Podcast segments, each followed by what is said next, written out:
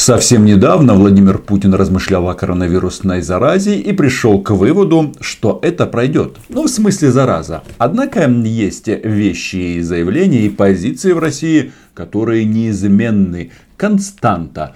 Дело в том, что представители российского государства продолжают выставлять условия нашему дорогому президенту Зеленскому, а российская пропаганда продолжает врать. Такое впечатление, что первые и вторые родственники Хотя почему впечатление?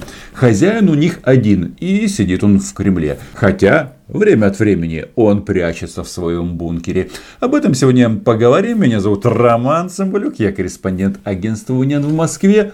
Подписывайтесь, ведь я здесь называю вещи своими именами. И да, об Украине они вспоминают а постоянно, даже на мероприятиях, которые проводятся, ну, например, по линии Россия и Азербайджан. А первый вопрос о чем?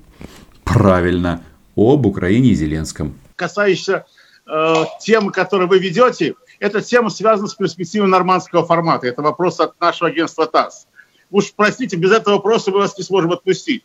Планируется ли э, в ближайшем время, обозримом будущем, как с, с точки зрения э, российского МИДа новый контакт в нормандском формате? Может быть, может ли собраться нормандская четверка в нынешних условиях, допустим, в видеоформате? И последний вопрос для нас важный.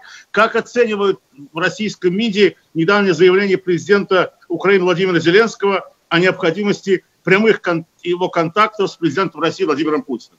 Вот как только вы этот вопрос ответите, после этого мы вас отпустим. Это Гусман ставит вопрос заместителю главы МИД России Андрею Руденко. А мероприятие, как я уже говорил, посвящено российско-азербайджанским отношениям. И вот людям, которые живут в Азербайджане, хотелось бы мне сказать следующее. Вы не расстраивайтесь, что э, как бы они а, вроде бы собрались поговорить о двухсторонних отношениях, а вспомнили нас. Дело в том, что на Россия такая страна, она говорит о том, в первую очередь, а, с кем воюет. И в данном случае Азербайджану, мне кажется, повезло больше. Хотя там тоже есть нюансы. Касается вашего вопроса, поскольку я да. понимаю, что вы меня не отпустите просто так. А, а... Вы, же, вы же нас знаете. Какие искренние улыбки. Все бы было бы хорошо, если бы на россияне не стреляли. Но, как говорится, вот эта категория людей улыбается, а такие, как Гиркин и его друзья, и люди с таким вот сознанием, как у него, выполняют грязную работу. Я вас знаю, да, Михаил, Михаил Соломонович. Э, что касается перспектив нормандского саммита, хотя это не имеет отношения. Не имеет отношения к связям России и Азербайджана. И вы знаете, кажется, вот это был, наверное, один из немногих примеров, когда представитель России ничего не смахлевал и не сманипулировал. Действительно, Азербайджан и нормандский формат а, не пересекаются. Э, ответ очень простой. Для того, чтобы был созван э, саммит, и чтобы он состоялся, нужно выполнить э, два основных условия. А кому нужно выполнить? Правильно, Украине и Владимиру Александровичу Зеленскому, по мнению на российской стороны. Во-первых, э, это выполнить те решения, которые были приняты до этого, в частности, на нормандском саммите в Париже в декабре прошлого года. Этот саммит принял целый ряд важных решений, были приняты обязательства, в числе которых и прекращение прекращение обстрелов и создание устойчивого режима перемирия. Э, нормандский саммит Россия, Украина, Франция и Германия. И если э, кто-то берет обязательства о прекращении обстрелов, ну, Францию и Германию мы отметаем, вроде бы даже россияне не оспаривают тот факт, что эти две страны не принимают участие в конфликте, тогда, внимание, вопрос, а если там стоит подпись Владимира Путина, то кто тогда а, принял на себя обязательства? Да? А, ну, это же логично, и разведение сил и средств сторон, и много других около э, семи э, э, обязательств приняли стороны. К сожалению, из этих семи обязательств выполнено только одно. Это обмен задержанными лицами. Там, где Россия с вопросами безопасности очень туго. И нужно согласиться, что в плане обменов тоже не сильно все движется.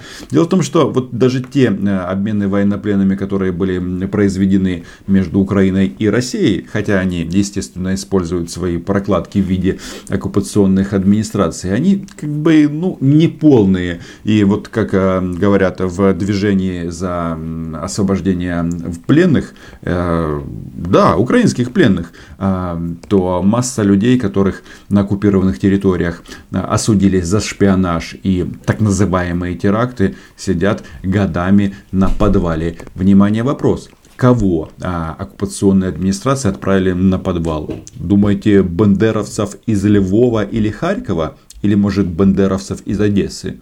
Нет, своих, донечан и луганчан. И то частично. Поэтому говорить о том, что э, э, мы подошли к сегодняшнему моменту э, с чистой повесткой дня, выполненной повесткой дня, как говорить, рано. И собираться ради того, чтобы просто собраться, конечно, как нам представляется, не входит ни в чьи интересы. То есть Владимир Владимирович не спешит на новую встречу с Владимиром Александровичем, а как казалось просто, главное заявить, что мы хотим мира, мы идем к этому миру. А когда э, занимаешься детальным вопросом, то выясняется, что противоположная сторона этого не хочет. Точнее, она хочет, но другого. Она хочет российский протекторат над всей территорией Украины. Но это вроде как и не новость. И второе условие, о которых э, говорил и президент, и министр несколько раз, это то, чтобы стороны к следующему саммиту согласовали определенный э, новый документ, э, который бы включал в себя следующие шаги. К сожалению, и на этом треке никакого продвижения нет. Внимание, важное заявление. Стороны согласовали. То есть, кто в нормандском формате согласовывает позиции. Правильно, Россия и Украина. И это говорит о чем? Что Российская Федерация непосредственно принимает участие в этом конфликте. Именно поэтому они хотят спрыгнуть с нормандского формата в так называемую трехстороннюю контактную группу. Ну почему так называемую? Действительно трехстороннюю контактную группу Украина, Россия и ОБСЕ.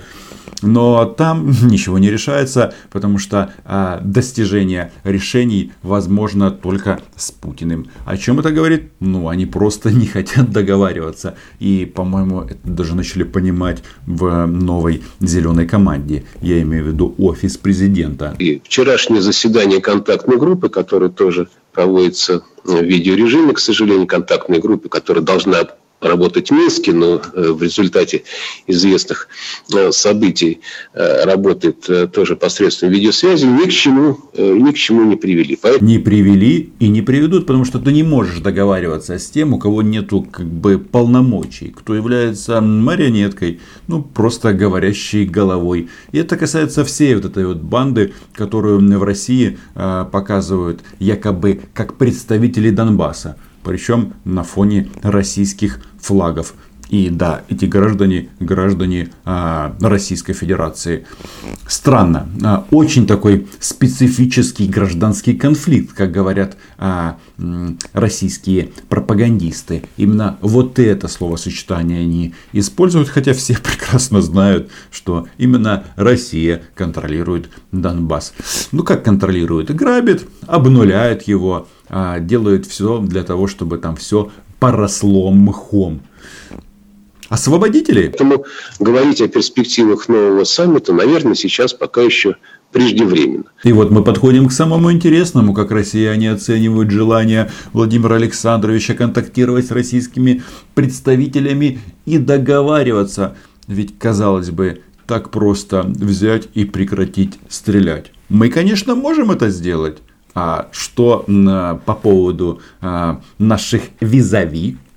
Ну а что касается э, э, выраженной э, господином Зеленским готовности вести прямой диалог с, его визави, с президентом Путиным, то могу подтвердить, что Россия ни разу не уклонялась от прямых диалогов. Но чтобы эти прямые переговоры состоялись, нужно выполнить массу условий.